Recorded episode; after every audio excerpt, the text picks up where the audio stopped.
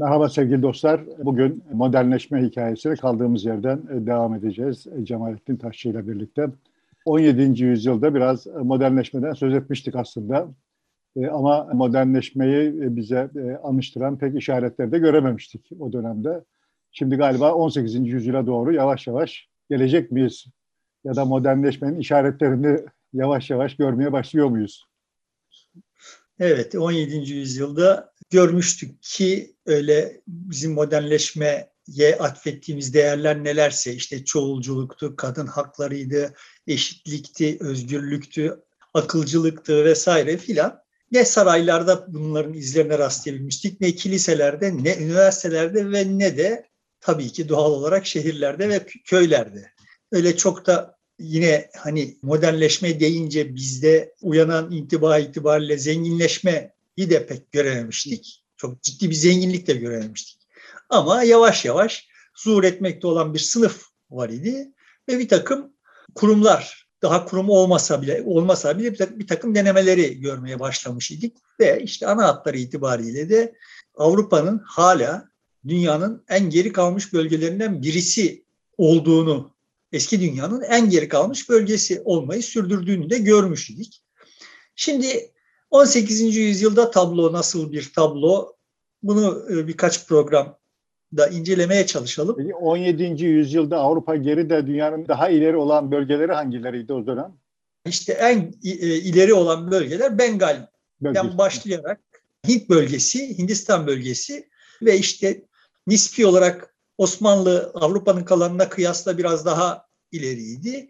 on sekizinci yüzyıl başlarında tablo ana hatları itibariyle yine böyle ve fakat işte Avrupalılar dünyanın kendilerinden daha geri olan bölgelerinde, yani uzak kıtalarda, dünyanın ana merkezine, nüfusun yoğun olduğu bölgelere falan uzak olan bölgelerde koloniler kurmaya, buralardan bir zenginlik devşirmeye başlamışlardı. on yedinci yüzyıl boyunca bu artmıştı.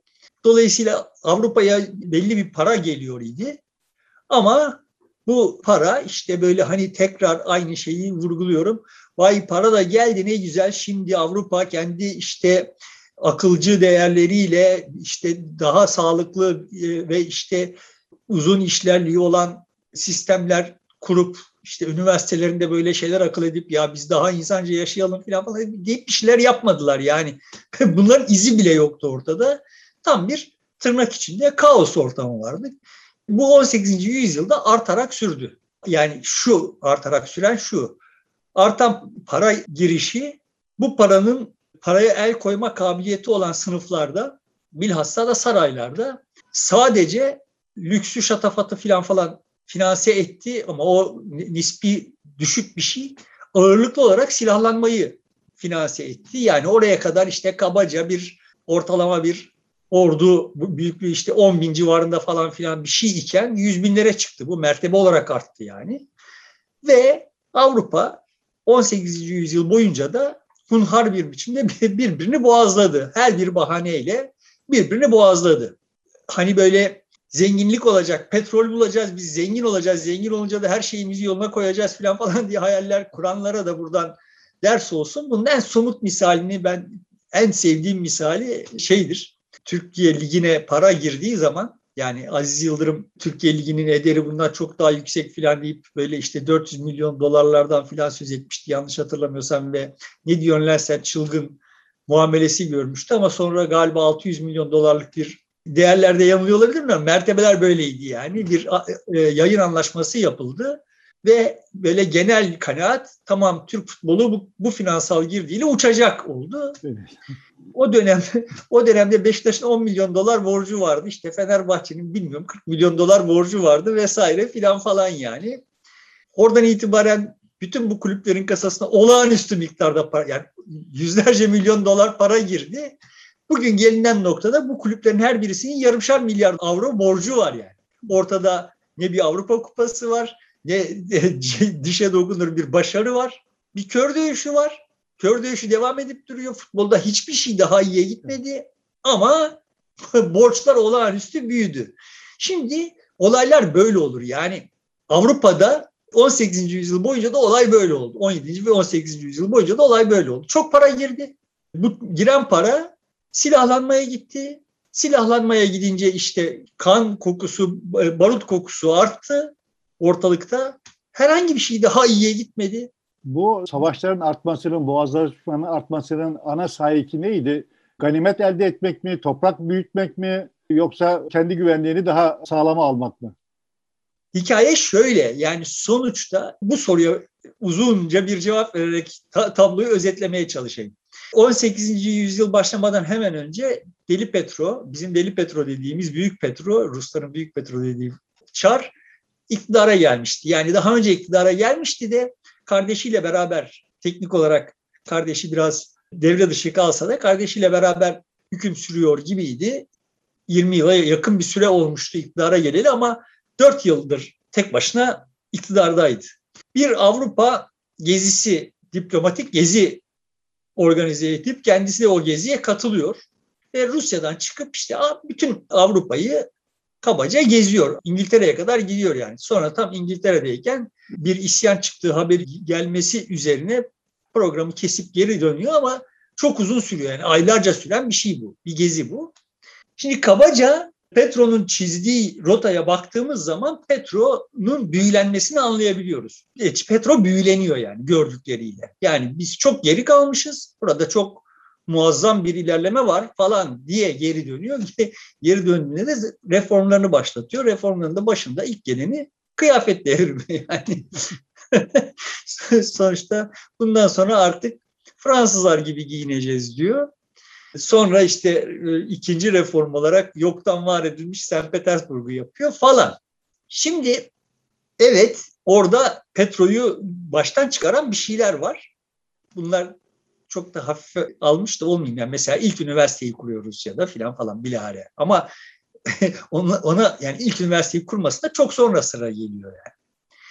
on sekizinci yüzyıl Avrupa'sı dediğimizin, dediğimiz dönemin ilk başlangıcının yani en belirleyici, en pırıltılı aktörlerinden birisi Petro. Ve işte Petro'nun gezisi boyunca gördüğü hikaye şöyle bir şey. Rusya'dan çıkıp yani Doğu Avrupa'dan geçip batıya doğru gittikçe evet daha pırıltılı şehirler, daha dinamik bir üst sosyal katman var. Soylular nasıl diyeyim pırıltılı yaşıyorlar. Rusya'dakilerle kıyaslamayacak kadar daha pırıltılı yaşıyorlar.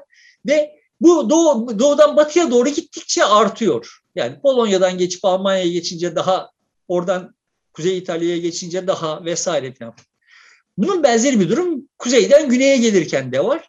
Osmanlı topraklarına doğru indiğin zaman da evet daha müreffeh şehirler, daha dinamik şehirler, daha ticareti hareketli şehirler, daha kozmopolit şehirler daha sıklıkla önüne gelmeye başlıyor yani. Avrupa böyle bir yer o tarihlerde. Mesele şu, şimdi o Avrupa'da, o Avrupa çok merkezsiz bir Avrupa. Bu merkezler, var olan merkezler hiçbirisi şey değil, kendisini güvende hissetmiyor. Yani yarın oradan başka birisi bir iddiayla ortaya çıkıp eğer on bin kişiyi tüfeklendirebiliyorsa bir iddiayla ortaya çıkıp işte bir, bir yerde bir hüküm sürme iddiasında bulunabiliyor. Dolayısıyla herkesin birden hani tribünde öndeki birisi ayağa kalktığı zaman herkesin maçı görmesi için ayağa kalkması gerektiği gibi herkesin birden ayaklanması gerekiyor. Herkesin birden silahlanması gerekiyor yani. Çünkü evet merkez olmadığı için, güçlü bir merkez olmadığı için bu aşağıda olan yani aşağıdaki paydaşlar ya ben niye şöyle bir kendime göre saltanat kurmayayım hayali kurabiliyorlar ve bu da sürekli olarak bütün kıtayı hareketli kılıyor yani. Bu anlamda bakacak olursak herkesin bir yandan ciddi kazançlar, kazanç ihtimalleri var, bir yandan da var olan koruma motivasyonları var. Bu iki motivasyon da silahlanmayı teşvik ediyor. Silahlanma derken de kastettim hani tüfek yap ama yani ordu beslemek, ordu daha beslemek. büyük ordular beslemek, daha da büyük ordular beslemek. Daha büyük ordu beslemek ne manaya geliyor? Daha çok insanı üretimden çekip onları üretimdekilerin artı değerleriyle beslemeyi gerektiriyor. Bu mümkün oluyor çünkü üretim verimi arttığından falan filan değil. Üretim verimi artıyor da öyle çok anlamlı bir artış yok. Ama işte kolonilerden gelen kaynaklar var. Bu kolonilerden gelen kaynaklar, tekrar vurgulayayım, ağırlıklı olarak orduların beslenmesine harcan, harcanıyor. Avrupa böyle çok parçalı. Bu çok parçalılığı daha önce de vurguladık. Oysa biz onu hep şey diye biliyorduk. Yani sanayiye aktarıldı, endüstri devrimi o gelen para üzerine kuruldu diye. Çok sonra onlar. Yani daha on sekizinci yüzyılın başında bunların esamesi yok ortada. Yani on sekizinci yüzyılın başlarından sözünü, söz ediyorum. on sekizinci yüzyıl bir anlamda aslında insanlık tarihinde o güne kadar görülmemiş, hayal edilemeyecek birçok değişikliğin ortaya çıktığı dönem ve bunlar Avrupa'da ortaya çıkıyorlar. Zaten de işte bunun sonrasında ya modernle, modernlik onun sonrasında ortaya çıkıyor ve modernleşme dediğimiz şey de bu süreç yani. Bu sürecin... Şimdi bir şey daha yapalım. O dönemde Rusya ve Osmanlı Avrupa ülkesi olarak mı kabul ediliyor?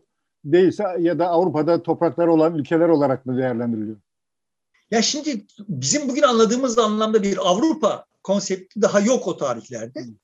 Ama Avrupa yani kendisine Avrupa'da diyebileceğimiz dememiz gerekiyor olan bütün şeyler, entelerin zaten Osmanlı'yla ve Rusya'yla artık ilişkileri, yani Avusturya Macaristan'ın ilişkisi, Osmanlı ile ilişkisi Fransa ile ilişkisinden farklı değil. Farklı bir mahiyet arz etmiyor yani. Dolayısıyla Osmanlı zaten uzun süredir Avrupa siyasetinin, ekonomi politiğinin bir temel bileşeni. Rusya'da işte Petro ile birlikte, yani Petro'nun derdi o platformda eşit bir Rusya zaten. Hayallerinden bir tanesi o yani. Rusya'da devrim yapacak ve işte o Avrupa'da gördüğü ve büyülendiği ne varsa onun bir paydaşı haline getirecek Rusya'yı. Bunun içinde işte kafasında planlar var. Yani birincisi işte sıcak denizlere açılması gerekiyor. Bunun için Baltık'a çıkması gerekiyor. Bunun için İsveç'le bir cıngar çıkartıyor. Karadeniz'e çıkması gerekiyor. Osmanlı'yla bir cıngar çıkartıyor. İşte Azak kıyısında kaleler elde ediyor filan böyle. Sonra onları kaybediyor. Öyle çok da çizgisel şekilde yükselen bir grafiği de yok yani. Ama hırsları var ve bu hırslar ortada bir türbülans yaratıyor yani. Avrupa dediğimiz entite dünyanın kalanına kıyasla bu anlamda çok daha çalkantılı bir yer. Eğer o dönemde dünyada yaşıyor olsan ve bütün dünyayı, bugünkü bütün dünyayı gözünün önünden geçirebildiğin gibi geçirebiliyor olsan, dünyanın her tarafından haberler geliyor olsa ve sen mesela diyelim ki işte Münih civarında bir yerde yaşıyor olsan, sana da seçme şansı verseler yani kesinlikle gidip İstanbul'da yaşamayı seçersin yani. Çünkü evet orada işte Osmanlı-Rus savaşları var, Rusların durmadan tecavüzleri nedeniyle vesaire falan ama, ama yani en dingin, en sofistike, en kozmopolit hayat İstanbul'da işte Lale Devri dediğimiz filan falan dönem yaşanıyor yani. Mütemadi olarak belli periyotlarla savaşlar var ama en savaşsız yer ya da savaştan, toprakları. Savaştan en az etkilenen yer İstanbul. Osmanlı toprakları genel olarak yani. Savaşlar işte Osmanlı'nın Balkan sınır boylarında, uçlarında ve işte Karadeniz'in kuzey kıyılarında falan oluyor ama yani sonuçta Osmanlı toprakları ana hatları itibariyle savaştan azade ve öyle ekstra bir savaş harcaması, ekstra bir daha öncekine kıyasla daha yüksek savaş harcaması vesaire. Çünkü o kadar zenginlik yok, çünkü o kadar koloni yok. Yani hiç koloni yok yani. Dışarıdan gelen bir takım ekstra kaynaklar yok. Şimdi Avrupa'nın böyle merkezsiz ve çalkantılı olması hali ne ilave olarak, bunu zaten merkezsizliğini söylemiştim, çalkantı iyice artıyor on sekizinci yüzyıla birlikte. Buna ilave bir şey daha söylemek gerekiyor. Avrupa çok çeşitli bir yer. Yani işte Deli Petro'dan söz ettik. Bu tarafta da on dördüncü Louis var Fransa'nın başında. Fransa'nın başında on dördüncü Louis on sekizinci yüzyıla girdiğimizde elli yedi yıldır tahtta. Daha on beş yıl daha da tahtta kalacak yani. Toplam yetmiş iki yıl, yüz gün galiba tahta kalacak ve bu bir rekor. Gerçi hani dört yaşında filan tahta çıkıyor. Başını saymazsak işte sonuçta ama teknik olarak çok uzun süredir tahtta. Ve bu çok uzun süre boyunca sistematik bir biçimde Fransa toprakları, yani kendisinin hüküm sürdüğü topraklardaki aristokrasinin belini kırıyor. Etkisini azalt, politik etkisini neredeyse sıfırlıyor. Zaten sonrasında Paris'i bile kendisinin yaşamasına uygun, layık bir yer olarak görmüyor. Yani şehir zaten sahiden de pejmürde bir yer. Dolayısıyla gidiyor Versay Sarayı'nı inşa ediyor. O Versay Sarayı'na aristokrasini, kaymak tabakasını alıyor ve orada bir adada kendince sofistike, böyle estet bir hayat kuruyor. Bu zenginlik, yani dominyonlardan gelen kaynak bunu yapmaya izin veriyor ve imkan veriyor ve ayrıca ordu beslemeye imkan veriyor. O uzun ömrü boyunca da kademeli olarak aristokrasinin belini kırıyor ve devlet benim diyen Güneş Kral, bu kral yani. Bu arada parantez içinde şey de söyleyeyim. O Versay Sarayı'nda mesela yapıldığında hiç tuvalet yok, hiç banyo da yok. Hani bizimkilerin böyle lan tuvaletiniz bile yoktu derken dedikleri haklı yani. Ama işte böyle olağanüstü bir şatafat, işte tırnak içinde moda diyebileceğimiz şeyi başlatıyor. Kıyafet giyinmeye vesaireye, böyle gurmeliğe falan çok hevesli bir adam. Yani bunların hepsini dibine kadar yaşıyor yani. Ama bunu olağanüstü merkezi bir sistemle yapıyor. O sistem de giderek daha merkezileşiyor. Buna mukabil hemen Manş'ın karşı kıyısında işte İngiltere var. on sekizinci yüzyıl başlar başlamaz hemen iki yıl içinde İskoçya'yla birleşecek, işte bizim bugün kullandığımız Birleşik Krallık adını alacak. Orada ise bütün on yedinci yüzyıl boyunca sayısız çalkantı yaşandı ve bu sayısız çalkantı boyunca parlamento hep saraya karşı mevzi kazandı. Dolayısıyla aşırı zayıf bir saray var. Hatta işte filan işte falanca kralı beğenmeyip yolluyorlar. İşte Hollanda'dan kral ithal ediyorlar. Şematize ediyorum. Filan yani bunu on yedinci yüzyılda yaptılar filan ve bunun üzerinden bir restorasyon. Hatta bir ara kraliyeti lağvettiler filan, ama son tahlilde işte bir hani bu kadar da geleneklerden kopmasak biz bu işi pek beceremeyeceğiz anlayışıyla bir krallığımız olsun ya da işte kraliçemiz olsuna karar veriyorlar ve işte Birleşik Krallık ihya ediyorlar. Ama bütün bu süreç boyunca ve buradan sonra da öyle olacak, parlamento hep, yani ayanlar yani aristokrasi hep krala göre mevzi kazanıyor. Bunlar Manş'ın iki kıyısında olan şeyler. Öteki taraftan işte İspanya kralı ölüyor. İspanya kralı öldüğünde çocuğu yok. Çocuğu olmadığı için İspanya birdenbire ciddi bir, nasıl diyeyim, yem halini alıyor.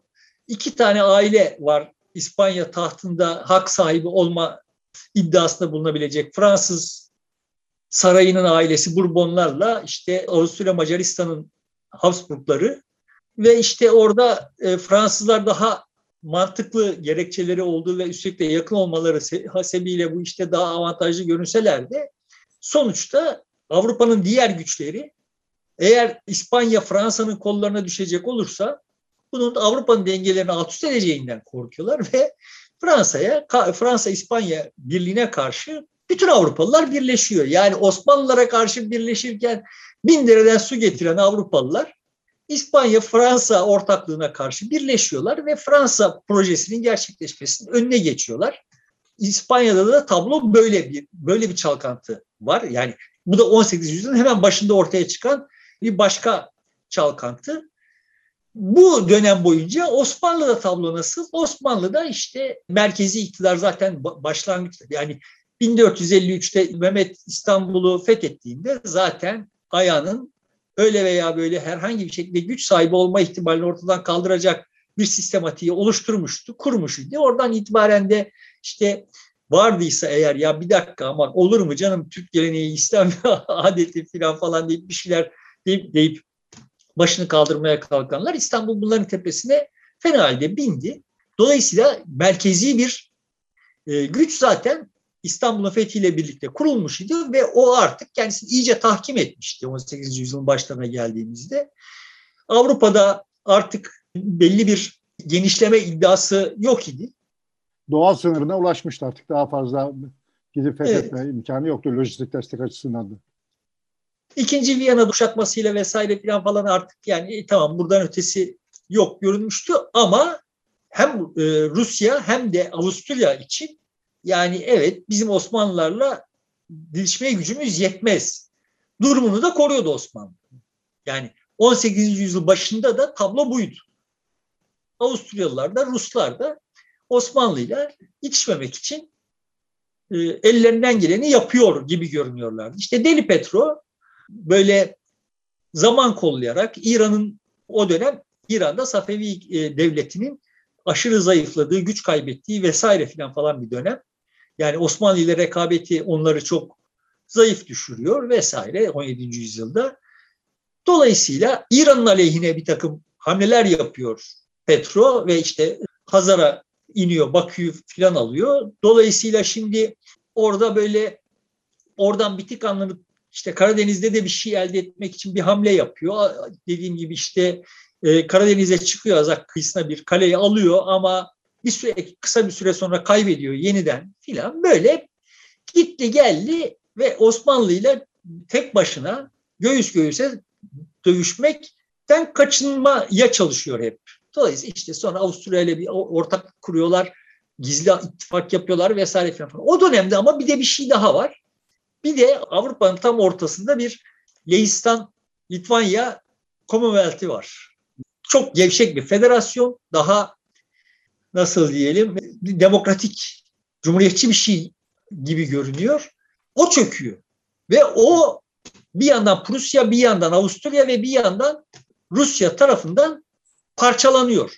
Osmanlı bunun çöküp parçalanmasına itiraz ediyor. Yani bunun dengeleri bozacağını, kendisinin aleyhine gelişeceğini falan falan idrak ediyor, itiraz ediyor. Galiba Onun, Avrupa'da tek itiraz eden de Osmanlı Devleti galiba o dönem. Evet. Ama yani işte gücü yetmiyor, ayakta tutmaya, hayatında gücü yetmiyor ve or, ama o büyük bir türbülans yaratıyor. Sonrasında da tarihin yani Avrupa tarihinin sonrasında da çok tayin edici bir şey olacak işte hani bu Polonyalıların bitmez kaderi aslında işte hani durmadan bir kendi ülkelerine iyi kötü bir ülkeye sahip olup sonra onun birileri tarafından üleşilmesi kaderi orada başlıyor bir anlamda. Ve kurdular o ittifakı ee, geçen yıl iki bin yirmide e, Polonya, Litvanya ve Ukrayna Lübnin üçgeni diye bir şey kurdular. Tarihsel olarak da senin anlattığın bu geçmişe refere ederek. Evet işte bu yani böyle bitmeyen bir döngü halinde Polonyalılar bu bu ta- tarihsel döngüye girmiş görünüyorlar yani. Tekrar tekrar aynı şeyi yaşıyorlar. Ama yani sonuçta orada nispi olarak Avrupa'nın kalanından daha Batı Avrupa'ya kıyasla daha geri kalmış bir bölgeydi ve bu geri kalmış bölgenin yani iktisadi ve sosyal anlamda daha geri kalmış bir bölgeydi. Dolayısıyla kolay parçalanan bir, bir bölge olarak görüldü ve parçalandı. Bunun parçalanmasıyla işte Ruslar mevzi kazandılar, kendilerince Prusyalılar mevzi kazandılar vesaire. Şimdi ama hali hazırda yine de tablo şöyle bir şey. Yani bir, bir sonraki programda gündelik hayata vesaireye falan falan girelim, ona şimdi girmeyelim ama hali hazırda ana tablo sürekli çalkalanıyor olan, her gün herhangi bir sebeple yani işte orada İspanya kralı varis bırakmadan öldü diye, öteki tarafta işte Lehistan çöktü diye, beri tarafta kolonilerde iki koloni birbirine girdi diye durmadan dünyanın dört bir yanında savaşıyor, birbirleriyle savaşıyor olan Avrupalılar var ve bu Avrupalıların, bu işte dominant roller oynuyor olan Avrupalıların Osmanlı'yla bir işleri yok. Yani hatta Osmanlı'ya teması olan Avusturya'nın bile Osmanlı'yla savaşmasından daha çok kendi batısındakilerle savaştığını görüyoruz yani. Fransa'yla, İspanya'yla, işte İngiltere'yle ittifak yapıp bunlarla savaşıyor. Ee, İspanya Veraset Savaşları sırasında falan. Sonuçta yani Osmanlı'yı onlar unutmuş durumda, Osmanlı onları unutmuş durumda ve böyle. Halbuki Osmanlı'nın Fransa'yla çok yakın ilişkisi vardı. Ayrıcalıklı bir ilişkiydi bu Avrupa'da. Mesela İspanya'yla bu durum yaşandığında diğer Avrupa ülkeleri İspanya'ya destek verdiklerinde Fransa lehinde, Fransa pekala Osmanlı ile yan yana gelebilirdi. Demek ki böyle bir şey de olmadı o dönemde.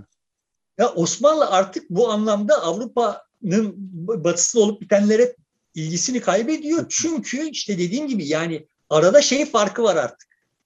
Şimdi burada hikayelerden bir tanesi, hani çok popüler hikayelerden bir tanesi bu Deli Petro işte Avusturya ile gizli bir anlaşma yaptıktan sonra bir bahaneyle yani İsveç'e saldırıyor. İşte Baltık Denizi'nin kontrolünü ele almak için. İsveçliler de Rus topraklarında ta güneye kadar iniyorlar, Ukrayna'ya kadar iniyorlar. İsveç kralı Ama orada enterne ediliyor. Os, Osmanlı topraklarına kaçıyor. Osmanlı topraklarına kaç, kaçan kralı e, teslim etmesini istiyor Petro. Osmanlılar teslim etmiyorlar. Bunu bahane ederek savaş açıyor. Ve işte bu bildiğimiz Prut Savaşı yaşanıyor. Şimdi Prut Savaşı. Bunun yıl dönümü kutlanıyor bu sene. Yıl başına kadar geniş etkinliklerle İsveç Konsolosluğu İstanbul'da organize ediyor. Şimdi Prut Savaşı'nda Baltacı Mehmet Paşa şeyi kuşatıyor yani. Orada Çar'ın kendisi var. Çar'ı kuşatıyor ve Çar'ı esir alabilecek yani. Ama yapmıyor. Şimdi bunun hakkında o dönemde de muhtelif dedikodular dolanıyor. Sonrasında bunlar Yeşilçam filmi mertebesine, Katerina ile aşk ilişkisine falan, falan yoruluyor ama yani Katerina aslında ortalarda yok, gelmiyor yani. Ve Katerina'nın bütün dahli saraya bir mektup yazmaktan ibaret. Sonuçta kendi döneminde dedikodular Baltacı'nın barışı sattığı yönünde. Yani iki at arabası rüşvet karşılığı, yani altın rüşvet karşılığı Çar'ı ele geçirmeden barışı sattığı, yani çok daha iyi şartlarda yapılabilecek bir anlaşmayı olumsuz şartlarda yaptığı yönünde. Şimdi Baltacı böyle bir rüşvet almış mıdır? Sonrasında, sonrasında başına gelenlere bakınca evet yani bundan şüphelenmek için yeterince sebebimiz var falan filan, ama asıl mesele şu: savaşta Yeniçeriler aslında olağanüstü başarısız oluyorlar. Osmanlı Rusları, Çar'ı, Deli Petro'yu barışa nasıl razı ediyor? Top ateşiyle nehre ulaşmalarına mani oluyor ve açlık ve susuzluk yüzünden, askeri yenilgi yüzünden değil, açlık ve susuzluk yüzünden orada mahsur kaldıkları için teslim olma, anlaşmaya yanaşma ihtiyacı hasıl oluyor Ruslar için. Yani Baltacı şeyi görüyor yani, bizim nispi olarak modernleşmiş, Batılılar kadar modernleşmemiş olsa da nispi olarak modernleşmiş, yeni teçhizat, yeni savaş teknikleri, yeni savaş taktikleri geliştirmiş olan Ruslara karşı benim bu Yeniçerilerle savaşı sürdürmem intihar olur. Benim kanaatim o ki birçok tarihçi de anladığım kadarıyla bunu söylüyorlar yani, doğru anlıyoruz hep. Orada şeyi görüyor yani, biz geri kalmışız. Daha yani Yeniçeri on sekiz... kendisini yeni savaşa adapte edememiş. Boy ölçüşebilecek evet. bir durumda değil Avrupa'yla ve Rusya'yla o dönemde.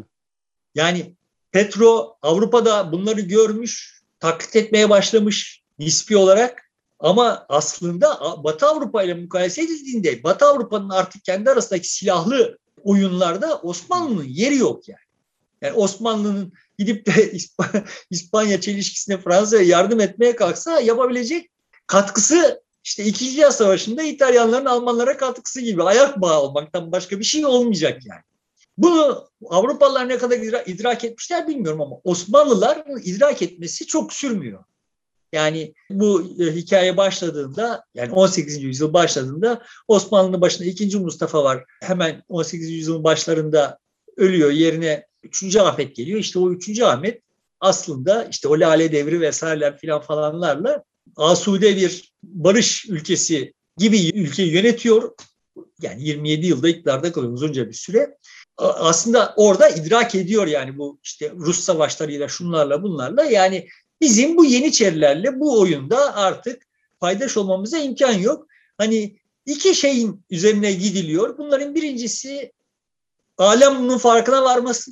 İkincisi biz bu alem farkına varmadan biz bunu nasıl düzeltiriz? Ama bunu nasıl düzeltiriz için yaptıkları, yapılan her şey oradan itibaren sürekli olarak Yeniçerileri kışkırtacak. Yeniçeriler savaşsın diye kurulmuş olan teşkilat, savaşta hiçbir işe yaramadıkları halde İstanbul'u talan etme, işte isyan çıkartma vesaire filan falan gibi işleri sürdürecekler ve bu içerideki siyasetin en güçlü ayaklarından birisi haline geliyor o zaman.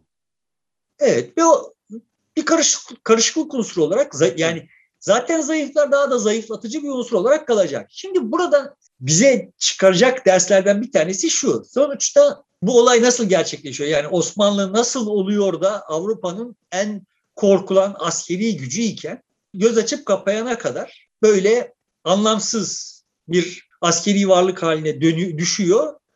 Çok basit bir sebebi var bunun. Avrupalılar savaşıyorlar, Osmanlı savaşmıyor. Yani Avrupalılar savaştıkça savaş tekniklerini, savaş araç gereçlerini, savaş teknolojisini geliştirme ihtiyacı hissediyorlar. Şimdi böyle çok barışçı vesaire filan falan taraflarından konuşuyoruz. Tamam, çok güzel ama işte sonuçta çok barış olduğu zaman da böyle bir sonucu var. Hani bunu savaşalım manasında söylemiyorum. Dünyayı okurken böyle çok ham şeylerle okuma, okumak yanlış. Yani evet, sen ne kadar barışçı olursan o kadar yem haline de geliyorsun yani. Yani barışçı olmak için barış... de aslında esaslı bir e, güvenlik aygıtın olacak. E, kendini koruyabilecek bir ordun olacak. Gerektiğinde savaşmayı göze alabileceksin.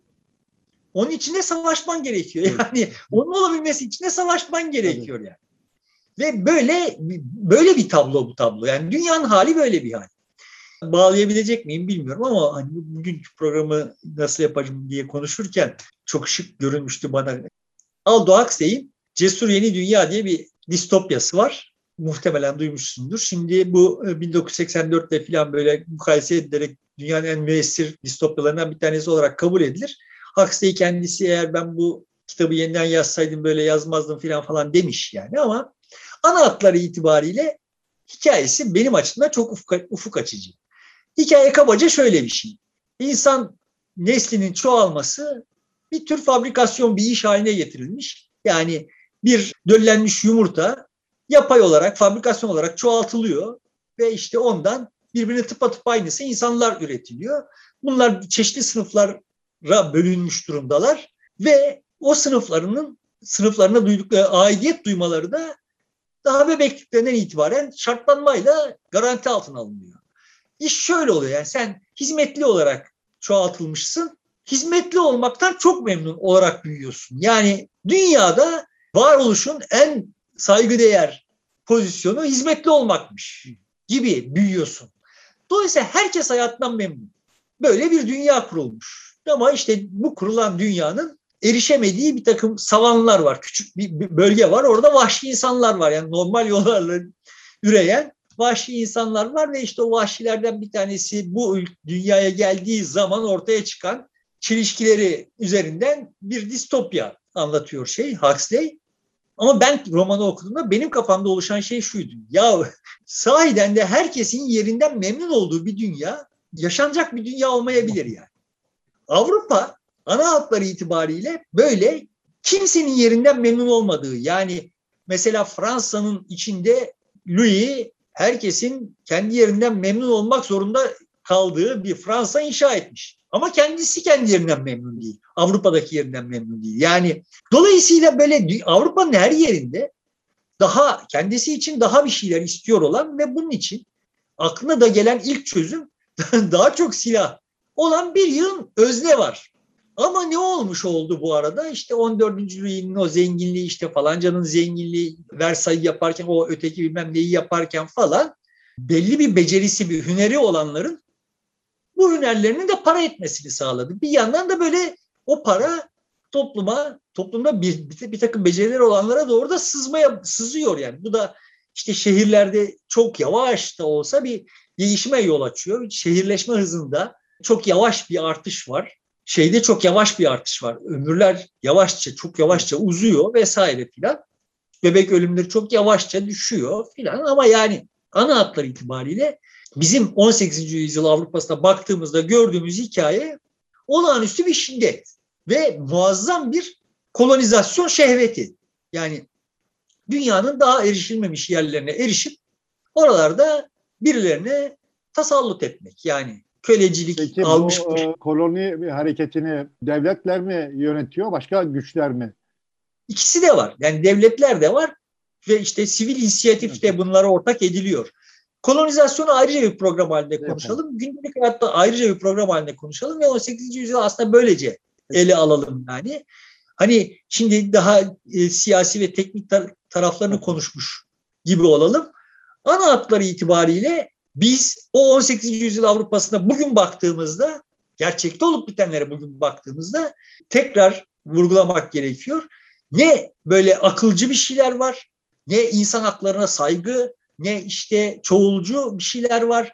Aksine yani bütün bunlara karşı bağnazlık, şiddet, kadının statüsünde en ufak bir iyileşme yok. İyileşme olabileceğine dair bir ihtimal de yok yani. Ve çok akıl dışı yani. Her şey çok akıl dışı. Tamam. Dolayısıyla böyle bak o dönemde Avrupa'da İşte bunlar filizlendi de Avrupa bu sayede modernleşti hikayesi.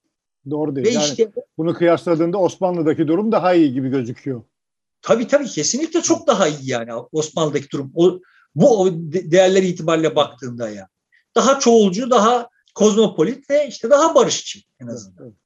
Ama işte ne var Osmanlı'da? Osmanlı'da da işte Fransa gibi herkesin yerinden memnun olduğu bir düzen var. Hani ya ben saraya şair olmak istiyorum demenin bir hükmü yok yani. Çünkü oraya kimin geleceği üç aşağı beş yukarı düzen öyle kurulmuş. Düzen sızdırmıyor yani. Herhangi bir çatlağından herhangi bir şeyin zuhur etme şansı yok. Ve bu daha az kan dökülen, daha barışçı bir toplum yaratıyor. Bu toplumda işte modernleşemiyor. Devingen olmuyor yani.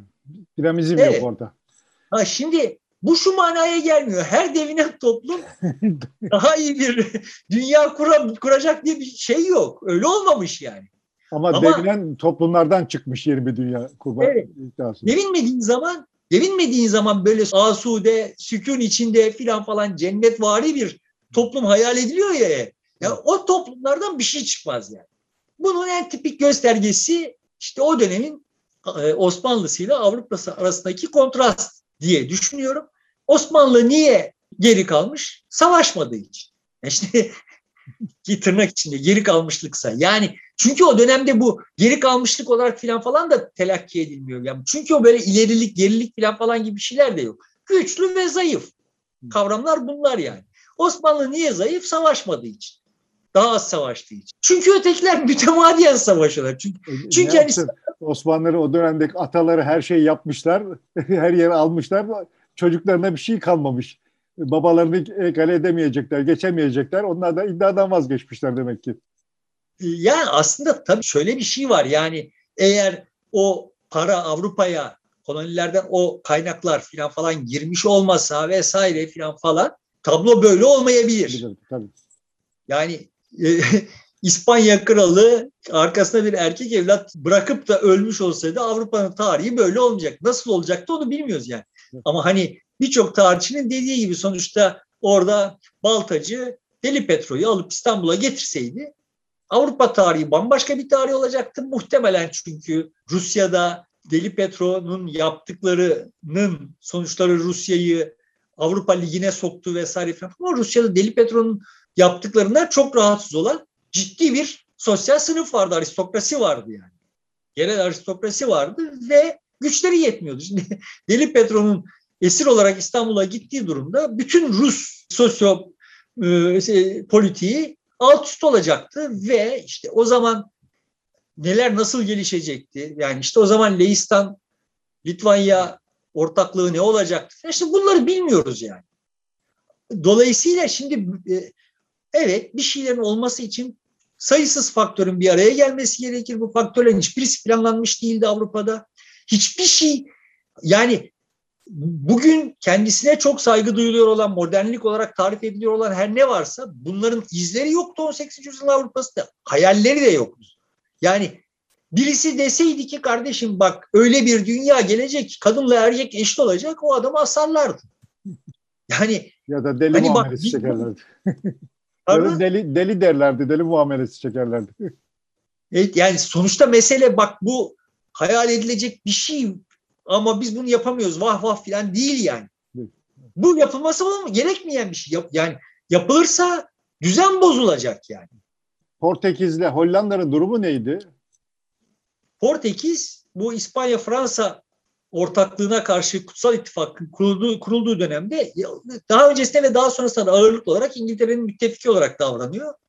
Hollanda ile İngiltere'de bu savaşta Fransa ve İspanya'ya karşı ittifak yapıyorlar. Çünkü yani orada Habsburgların ele geçirmesi Hollanda için başka bir mana taşıyor ama Bourbonların ele geçirmesi başka bir risk taşıyor. Fransa ile sınırdaş oldukları için filan.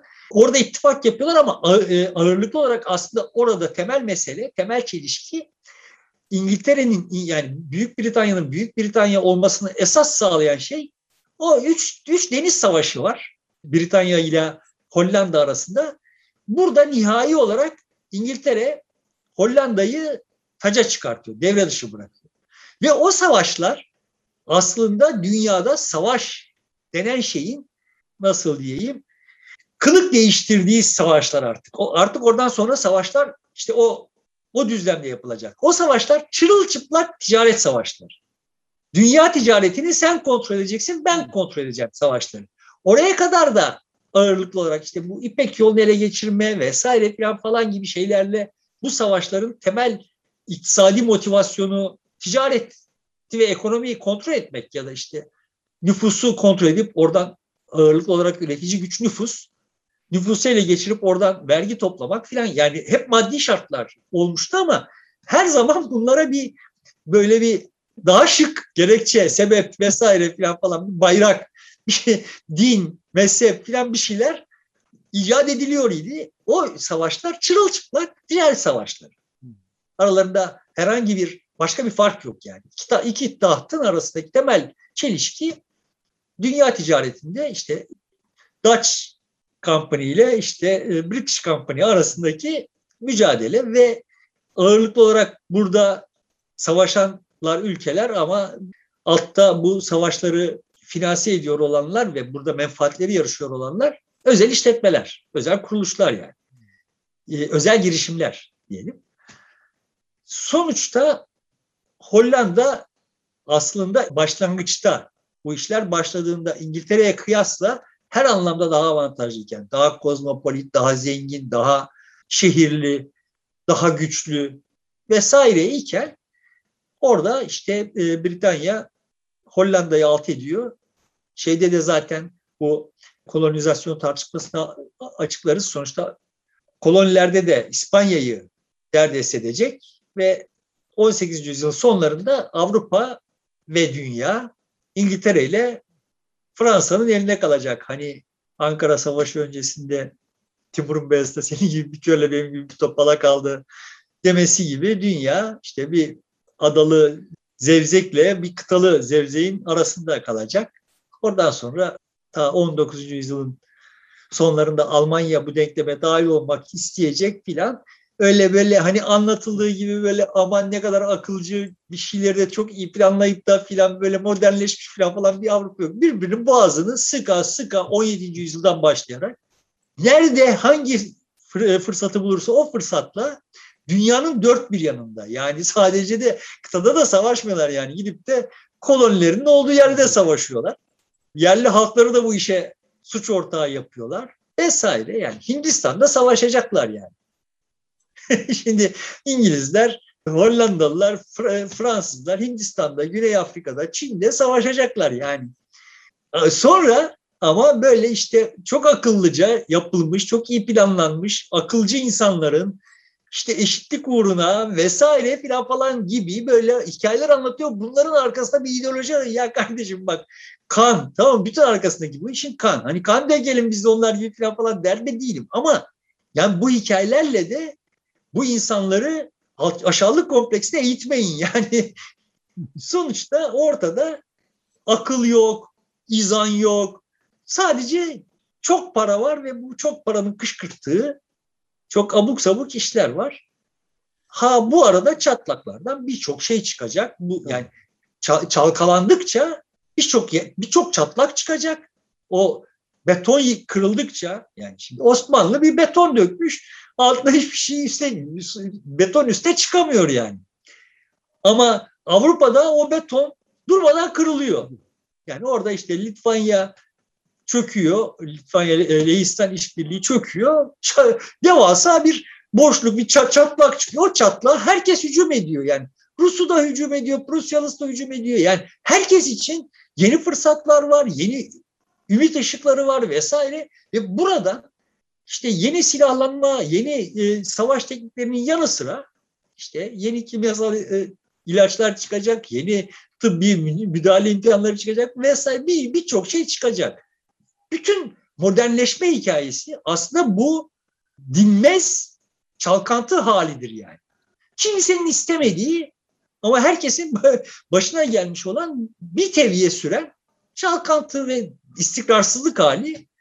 İstikrarı çok isteyenler hani istikrarın bedelinin ne olduğuna da bu gözle bakabilirler.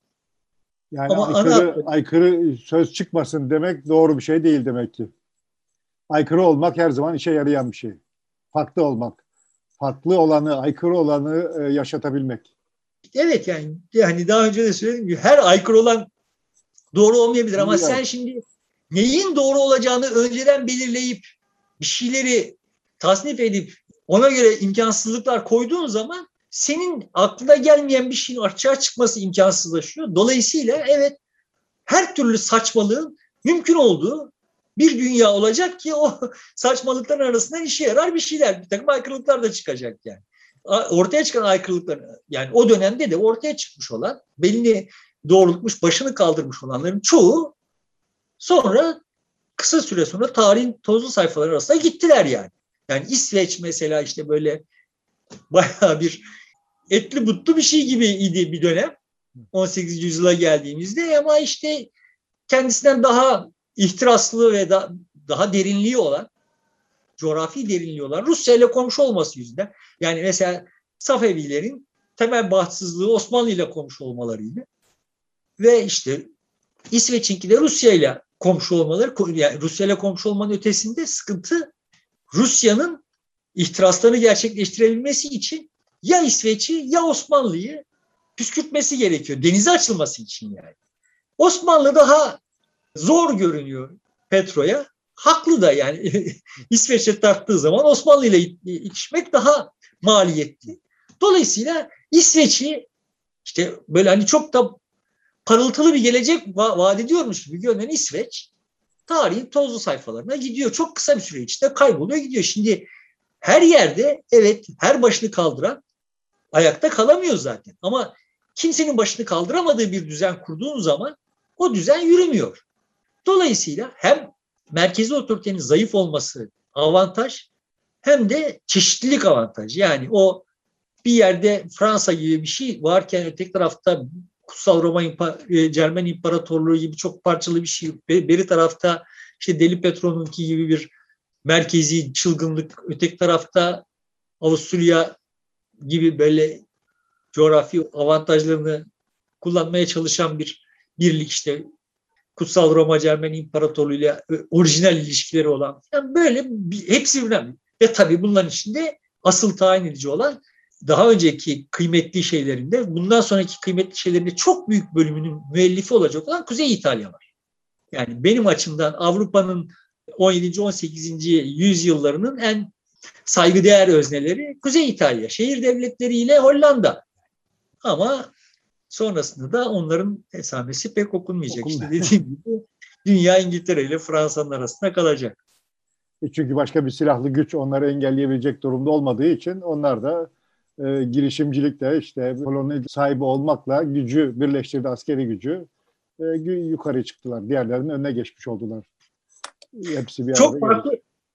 Çok farklı iki strateji yani sonuçta İngiltere'ninki işte merkezi gücün aşırı zayıf olduğu ve işte ayağının aşırı güçlü olduğu bir modelle Fransa'da on dördüncü Louis'nin kurduğu, ayağının neredeyse hiçbir gücünün olmadığı, bütün gücün bir tek elde toplandığı, sonra işte bu Bu sistem, Fransa'daki sistem başka sıkıntılara yol açacak. Yüzyılın sonunda Fransız Devrimi gerçekleşecek ve fakat o Fransız Devrimi o miras aldığı şeyi, gücü, merkezi gücü bu sefer saltanatsız sürdürmeye çalışacak. Sürdüremeyecek, Napolyon gelecek ama hep o yekpare güç Fransa'da kalacak. Dolayısıyla da dünyanın gelece- geleceği içinde iki ayrı model, yani Anglo-Sakson modeliyle kıta Avrupası modeli hep iki ayrı seçenek olarak, iki ayrı strateji olarak kalacak. O iki stratejinin birbiriyle birbiriyle rekabeti işte o bu yüzyılda başlıyor. on sekizinci yüzyılda başlıyor ve buradan itibaren bu yüzyılın sonuna gelindiğinde artık tayin edici olacak. Evet, burada bitirelim istersen. Bundan sonraki konularda ya günlük hayat ya da koloni meselesini ele alarak devam edebiliriz. Peki sevgili dostlar, burada veda ediyoruz. Şimdilik hoşça kalın ve cumartesi görüşmek üzere.